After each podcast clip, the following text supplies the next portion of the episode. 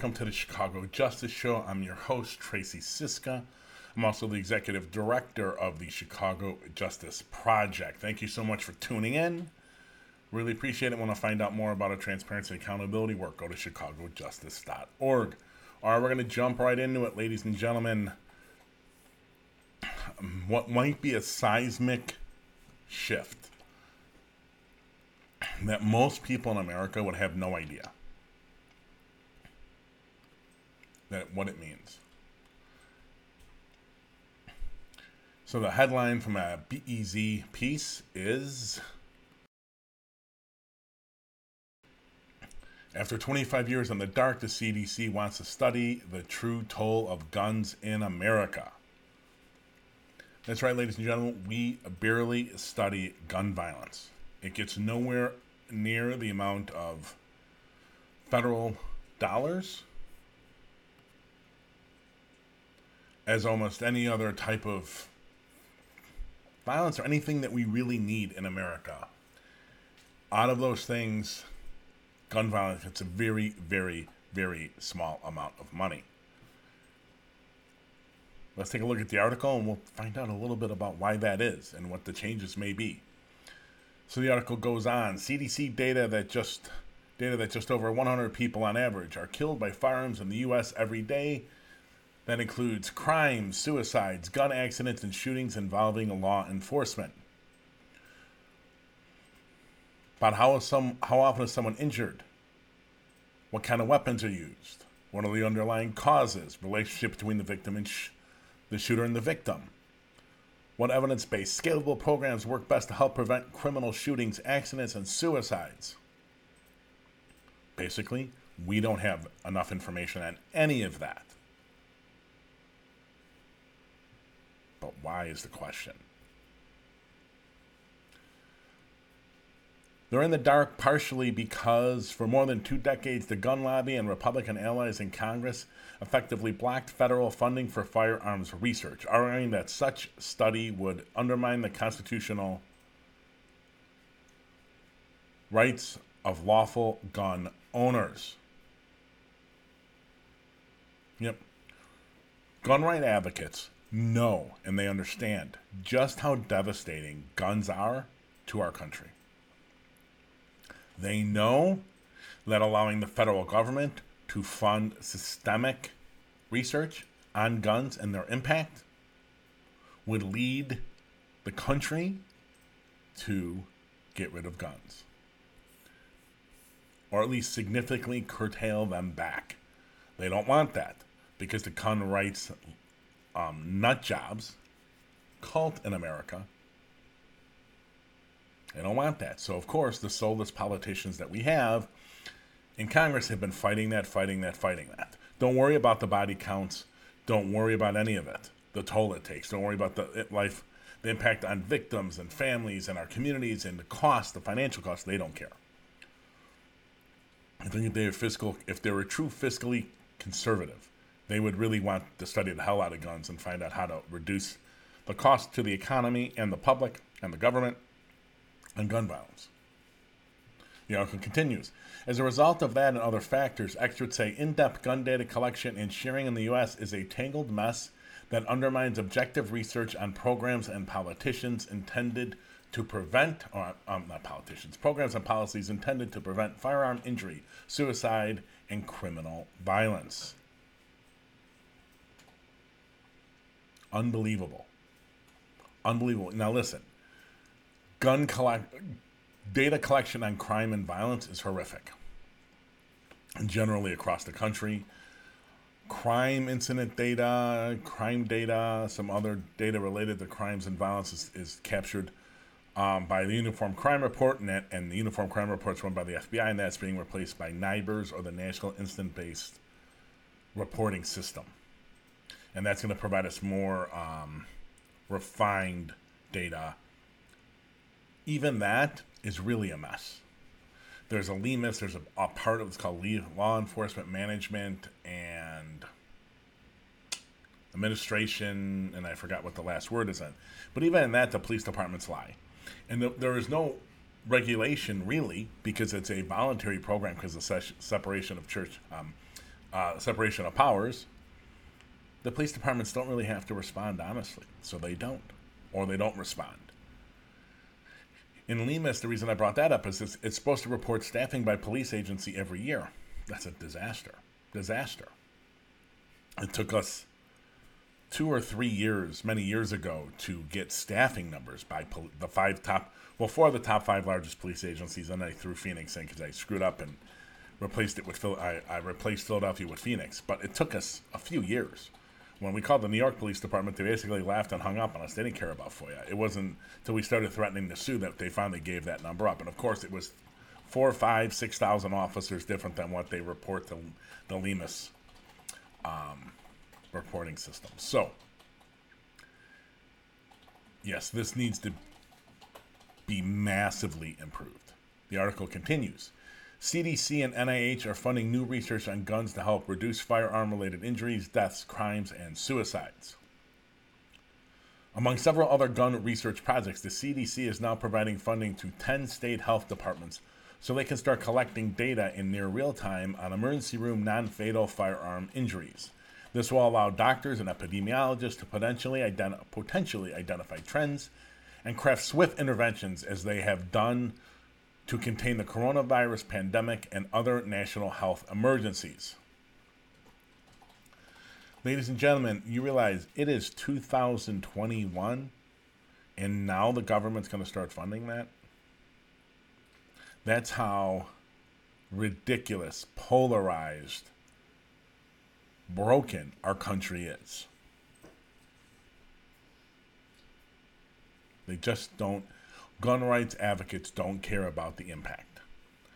And I think it's a mixture of alt-right people,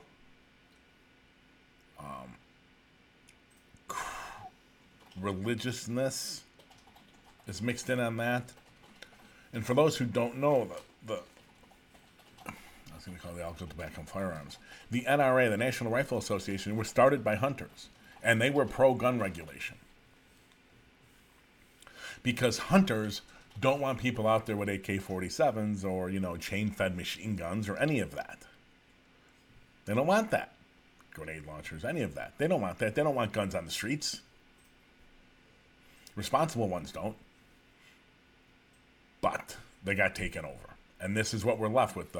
This carnage and this political damage and corruption and rot in America is laid at the feet of the National Rifle Association, 100%. It's sad, but it is unfortunately reality. This is good news that the CDC and NIH are funding these things. We'll see what comes out of this research. I have my doubts. We'll see how systemic it is. If it's done right, methodically, I think Americans are going to be shocked by some of the things that it finds. And this plays right into our next segment.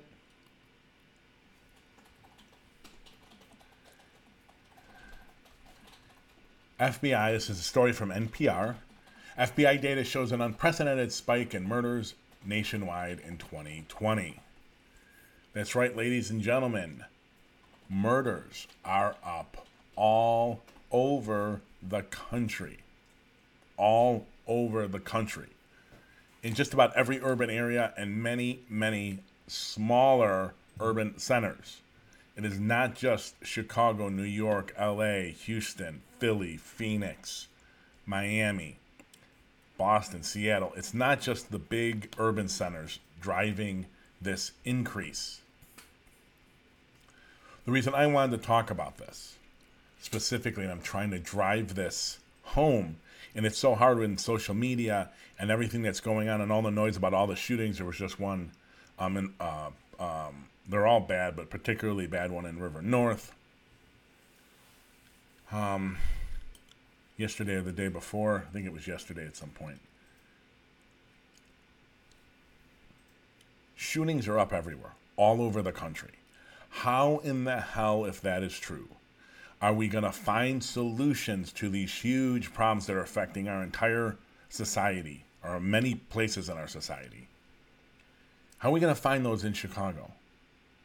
How do we expect the mayor to find them? How do we expect the police department, Chicago Police Department, to find those solutions all by themselves?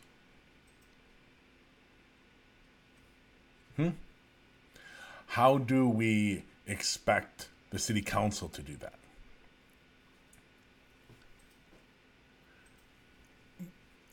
This is a national problem. Now, does Chicago have an endemic issue with violence? Sure it does. Is Chicago's socioeconomic, race, segregation, economic situation different than most, if not all, urban centers, except for maybe Detroit to some extent? Yes. Did Chicago lose more industrial jobs than any city in the country as we switched to exporting them, I think originally in Mexico, then to China, and now all over Southeast Asia and other places? Yes, Chicago lost more than any other city.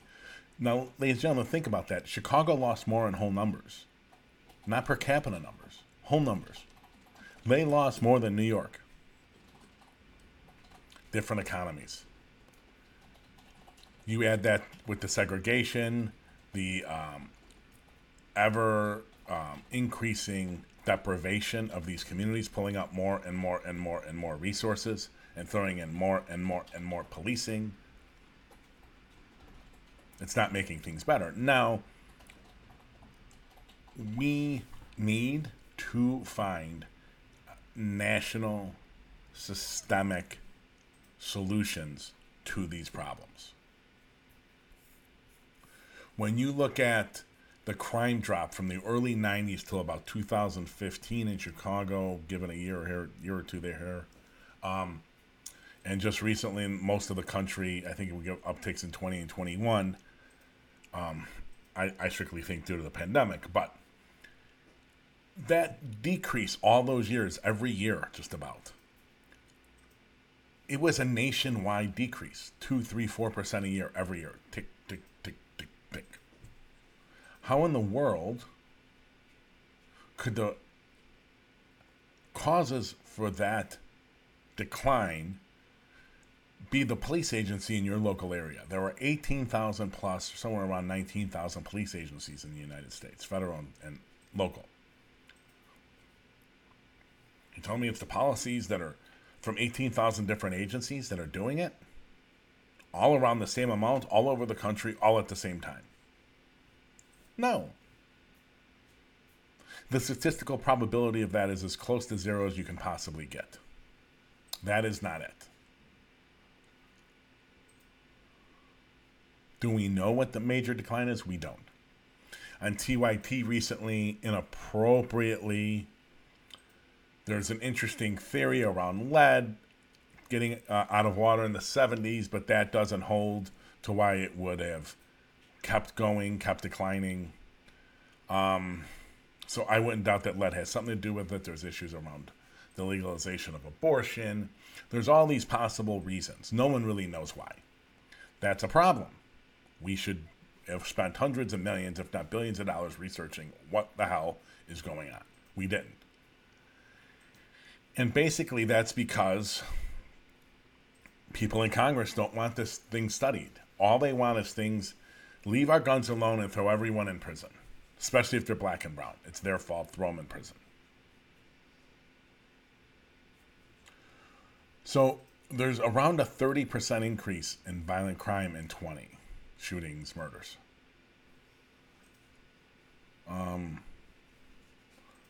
Who, with any foresight at all, and just a little bit of common sense, didn't see this coming in a worldwide pandemic of such unbelievable lethal proportions? All this did is put a like a turbocharger into all the ways underserved communities are disenfranchised, and then it put a turbocharger in there, because what it did is it greatly increased the likelihood of them dying from the disease. So you expect to come out of that or go through that and not see a massive increase in crime. That, to me, is Nuts. I don't understand who's shocked. Experts are shocked that murders are up. Like, you got to be out of your goddamn mind. What are you shocked by? A worldwide pandemic is going to exacerbate circumstances that are in communities that are most underserved. Exacerbates the circumstances in all the communities. So you're expecting it to be not have a massive impact on all the negative things in underserved communities. You're insane.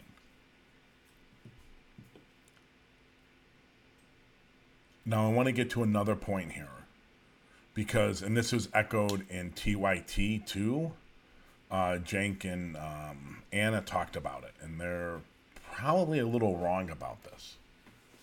Let me just say that we don't know, because the police departments didn't capture how many shootings there were in urban centers across the country during the 90s. In fact, up until maybe 2014 or 15 or 12 or 17, I don't remember exactly when the media stopped doing their job and started counting shootings and thought they were like, they're the best. It's not a horrible thing, but we don't have the context we need to understand what's going on now compared to decades before. Now, as I've said on this show before, comparing 2020 and 2021 urban crime, shootings, violence crime, homicides, to any other year outside of 1918, 1919, the Spanish flu. No, come on, you can't even compare it now to then. It's just totally different circumstances in the country. So, it's not right to compare what's going on now to 1990s. When you look at homicides and say, well, homicides are 150, 200 lower. In New York, they're like 1,500 lower. Yeah, 1,500 out of 2,000. You see the massive drop New York has experienced now. New York has also been unconscionably gentrified, but that's all another issue. The degree to which medical science, i.e. hospitals, has advanced in their ability to keep a shooting victim alive between, say, 1992, 91, 90, 89, 88, when it was the worst time, that 4 or 5 year block there, I think was pretty much the worst of it. The ability for, let's say, 30 years ago, the medical advances has been astronomical. The technological advances have changed dramatically. I'm broadcasting this show from my apartment in D.C., and I'm broadcasting on Twitter, Twitch, YouTube, and Facebook. Come on. So it's also inappropriate. Well, I don't think you should ever make those comparisons. Making the comparisons, let's say we get past this pandemic in 2024, and somehow with everyone vaccinated, COVID becomes like a flu. Like the flu. Still, you cannot compare 2025's numbers to 1991 and say, how are we? Are we still the worst or the best? The ability for the hospitals to save people's lives now that they couldn't save 20, 30, 40 years ago is unbelievably better now than it was. It's almost being like in the dark ages back then. So it is inappropriate. I know you see numbers like, wow, this is the least violent we've been since, 1965 or something. You can look at homicides, but the real telltale number is actually shootings.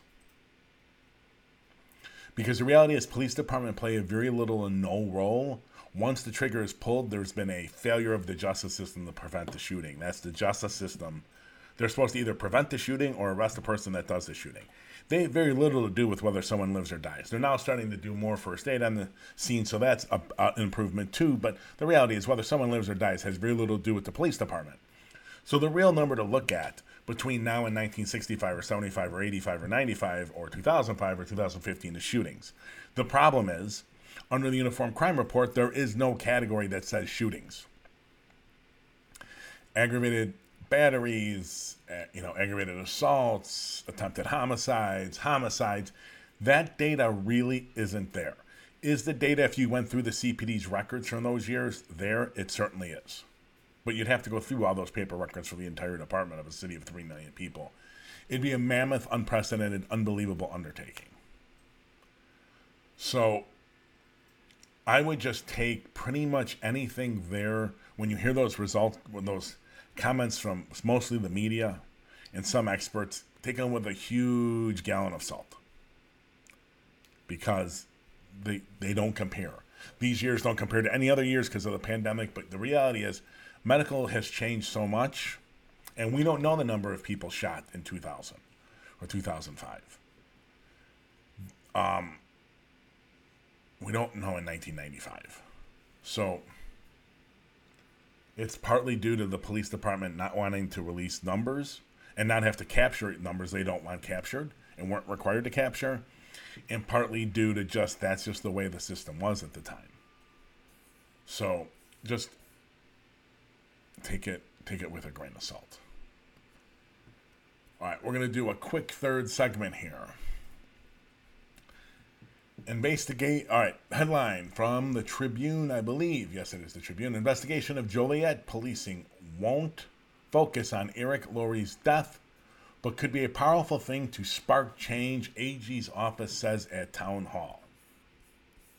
Okay, what does this mean? I think I was already doing my show. I think in 2020, mid 2020. Early summer last year, the Illinois Attorney General's office got the ability to do what the Federal Civil Rights Division did to the Chicago Police Department, which is do a pattern and practice investigation that led to the federal consent decree that is overseen by a federal judge. The Illinois Attorney General's office now has the ability to do that on local police departments, and I believe they can enter into consent decrees if their pattern and practice investigation uncovers issues. And they can get a judge to force in and oversee a consent decree. I believe that's what this is. Now, I welcome this. Here's my problem. And I'm trying to get Attorney General Kwame Raoul on our show.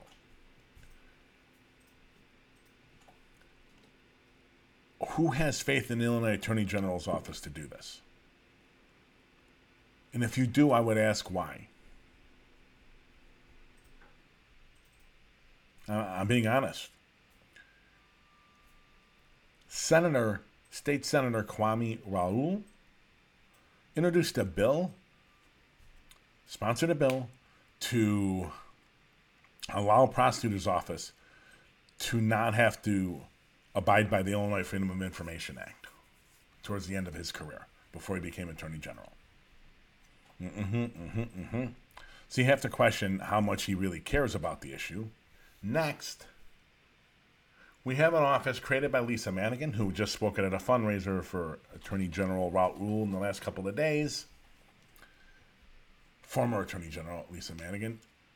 She got the power in 2009, when the act went into place January 1st, 2010. But in 2009, an update to the Illinois Freedom of Information Act passed, and it created an office in her office, Illinois Attorney General's office, called the Public Access Counselor, that's supposed to do, among other things, provide rulings on whether or not local agencies have broken the FOIA, or whether or not they have failed to comply with the Open Meetings Act, and then where possible, sue, offer a binding decision in favor of the person seeking the review, and then sue the local agencies, not police departments necessarily, local public body, so that the citizen would not have to bear the cost of this, because that's part of the disincentive the agencies count on. The Public Access Counselor's office, for the most part, sucks. for the most part. They may do better with open meetings, but in the FOIA, they're awful. I once got a decision from them after a review that said this is under Jody Weiss's time, so it's somewhere between 2009 and 2011. And they basically said, since the police department, Chicago Police Department, has not talked about the study they paid to have done, they don't have to release it. It's staggeringly stupid. There are like 5 or 7, 8, whatever the exemptions are. If it doesn't fit the exemption, it's open. It didn't fit any exemption. This is just how the PAC, and this is in the first office of the first person running the PAC, which is Terry Mutchler, who I know now, that was under her. I mean, this office sucks. So why the Attorney General's office is going to do this better, I don't know. Now, as far as looking into the murder of Eric Lurie, the Attorney General's office doesn't do criminal investigations. They can, in the midst of an investigation they're doing, they can refer out something if they happen upon criminal activity. Now, it might be what's going on here. Listen, does the Joliet Police Department need a review? I'm sure they do. They've made the news a lot in the last few years. I used to teach out there.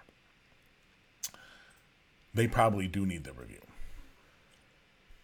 I wouldn't be surprised if the Illinois Attorney General's office is partially doing this review so that they can look into the Lurie case and refer it out. But they don't want to say publicly, we're doing this because we're looking into the Lurie case, because that law that authorizes the review, the pattern of practice review, doesn't say you can go investigate a separate individual murder. So is that part of the calculus that goes into the motivation of going after Joliet? Yes, 100%. Okay. It'll be interesting. Now, you got to understand something. We have a problem in that the Will County State Attorney's Office, which I used to teach across the parking lot from, is run by a prosecutor named James Glasgow. For those who remember, he came in under Riley. He came in while the Riley Fox case was ongoing. Riley Fox was a girl that was kidnapped from her home and murdered. Her father, hours later, during a search with the police and everything, found the girl's body in a creek. I'm not sure if he found it, if the police found it. After months, they arrested the father, saying he did it, Kevin Fox, saying he sort of confessed. Kevin Fox hired a all-out attack dog lawyer, and her name is escaping me right now. During this time, there was an election for Will County State's Attorney. Glasgow wins. Fox's lawyer goes to Glasgow and says, we will pay for DNA tests. And Glasgow feels cornered, so he does it. It exonerates Fox. He spends a total of about 11 months, I think, in jail, awaiting trial, but it's all over the media. He's confessed. He did this. He did this. They then start reinvestigating the case. I believe this either the FBI or the state police got involved. They missed a shoe next to the body, within 10 feet of the body or 15 feet of the body or something like that. That shoe had initials. They never did a check of recent sex offenders that moved into the area. They do that check now that they have this shoe. The shoe has initials in it. It matches the initials of a sex offender in the area. Bing, bing, bing, boom. They convict that guy of.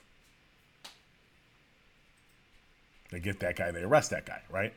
Now they announce the arrest the day Kevin Fox, who had sued, who won like $14 million in his lawsuit, it gets appealed.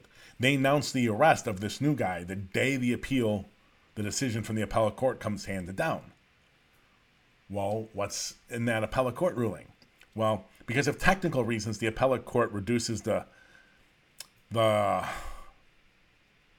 to pay by $1 million or $2 million, but spend like dozens and dozens of pages just ripping the Will County Sheriff's Office and the Will County Prosecutor's Office for their horrible, horrific, unbelievably disgusting investigation. Now, that day they hold a press conference when the ruling comes down, and because the press conference announces the arrest of the sex offender in the area that they got.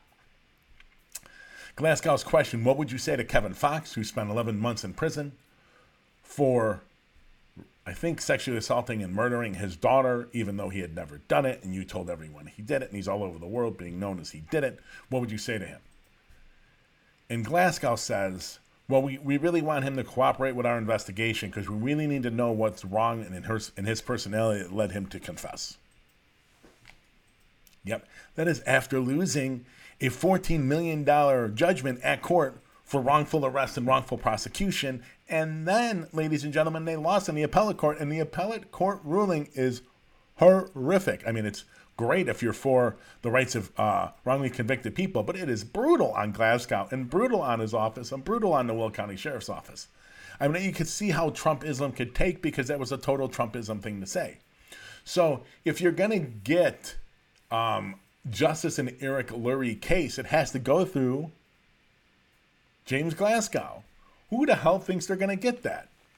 And just a side note, before I close this segment down, after Glasgow's comments, which were live in a press conference that I watched, I wrote a blog like he's got to go. I don't remember what year this is, maybe 2010, 11. It's like it's impossible that you could be this uninformed about what causes wrongful convictions. There had been plenty of academic research to show what did it, and there was plenty documented in the appellate court decision about what his prosecutors and the Will County Sheriff's Office, not his at the time, but they ended up being his prosecutors and the Will County Sheriff's Office did to cause that wrongful, that sort of confession, because it never was really determined whether he actually confessed or not. And I got a call from one of Glasgow's people begging me to take it down, which I had never had. So if you search James Glasgow and Chicago Justice Project in Google, I'm sure it will come up. We will see. We're going to be following what's going on with the investigation of the Joliet Police Department. I hope it has good results and it's done thoroughly and professionally. It's not that I necessarily have my doubts in Attorney General Raoul. I have my doubts in the Illinois Attorney General's office to do that thoroughly, have the resources and time to methodically and thoroughly do the investigation that needs to be done. They haven't done anything for the most part in the year subsequent to this to prove that they need it. They prove they have the capacity to do this. I hope I am wrong. All right, thank you so much, ladies and gentlemen. Please check out CJP Nation if you want to get involved in our research and crowdsource research projects, public policy advocacy, fundraising for us if you want to, and plenty other work helping us along. I'd appreciate it. We will be back Monday at 9 a.m. And just a quick reminder, Tuesday, 9 a.m. Central on chicagojustice.org. We will be publishing our piece on violence against women and what the data says about it in Chicago. And today... It's officially Domestic Violence Awareness Month. It's something we should all be talking more about, and we're going to jumpstart that conversation on Tuesday morning at 9. Okay, I will see everyone Monday at 9 back here. Thank you so much.